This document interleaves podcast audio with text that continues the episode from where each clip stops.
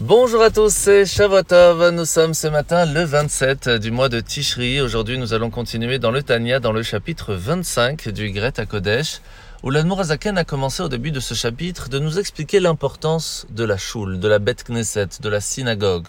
Comment est-ce que c'est un endroit où Hachem va, d'une certaine façon, se déplacer, se dévoiler, venir nous écouter? Et rien que pour cela, il est important de lui montrer un certain respect.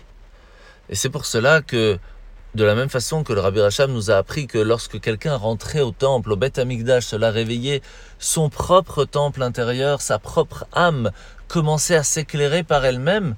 De la même façon, lorsqu'on se trouve dans la Beth Knesset, dans la choule, dans la synagogue, eh bien cela nous réveille, cela nous donne la possibilité de parler avec Dieu, donc autant en profiter convenablement. Et c'est pour cela que lorsqu'une personne pourrait venir d'une certaine façon nous embêter un peu dans notre prière, lorsqu'il va parler, il va chahuter ou faire du bruit tout simplement, nous pourrions, chas shalom, nous mettre en colère contre lui. Et alors que la colère, c'est vraiment quelque chose de tout à fait contraire à ce que Hachem attend de nous. Puisque la colère, comme on l'a appris hier, eh bien c'est comme faire de l'idolâtrie, chas shalom. Alors quoi faire? Comment comprendre le fait que quelqu'un serait à côté de nous en train de nous embêter pendant la prière Premièrement, ne pas oublier que tout ce qui se passe dans le monde, Hachem, Dieu, y fait partie. Même plus que cela, la personne qui est en train de nous empêcher de prier convenablement, eh bien c'est Dieu qui est présent à l'intérieur de lui et qui fait cela. Pourquoi alors? Eh bien une personne qui dort, comment peut-on le réveiller lorsqu'on lui fait peur?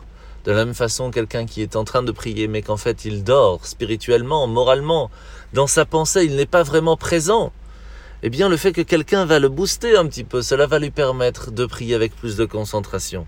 Et c'est ça un petit peu l'importance de savoir que, un, on ne se met pas en colère contre la personne, mais Dieu, c'est tout, deux, c'est tout simplement un message que Dieu attend de nous, que notre prière, prière soit plus concentrée.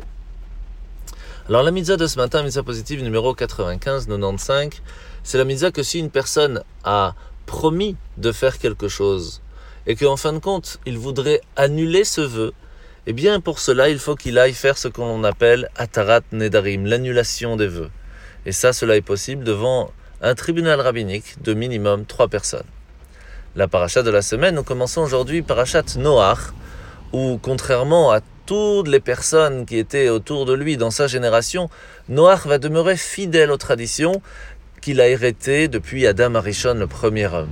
Et c'est pour cela que Hachem va le choisir, pour survivre au Maboul, au déluge, et de repeupler le, le monde après le déluge. Est-ce que Dieu a fait une erreur et qu'il a dû donc tout détruire pour recommencer? Non, en fait, c'était une étape. L'avant-déluge, il y avait une conséquence aux actes qui était quasi automatique et immuable. Lorsqu'une personne avait fait un acte qui était bon, il recevait de retour obligatoirement une récompense. Si quelqu'un avait fait une erreur, il recevait automatiquement et obligatoirement la punition pour cela.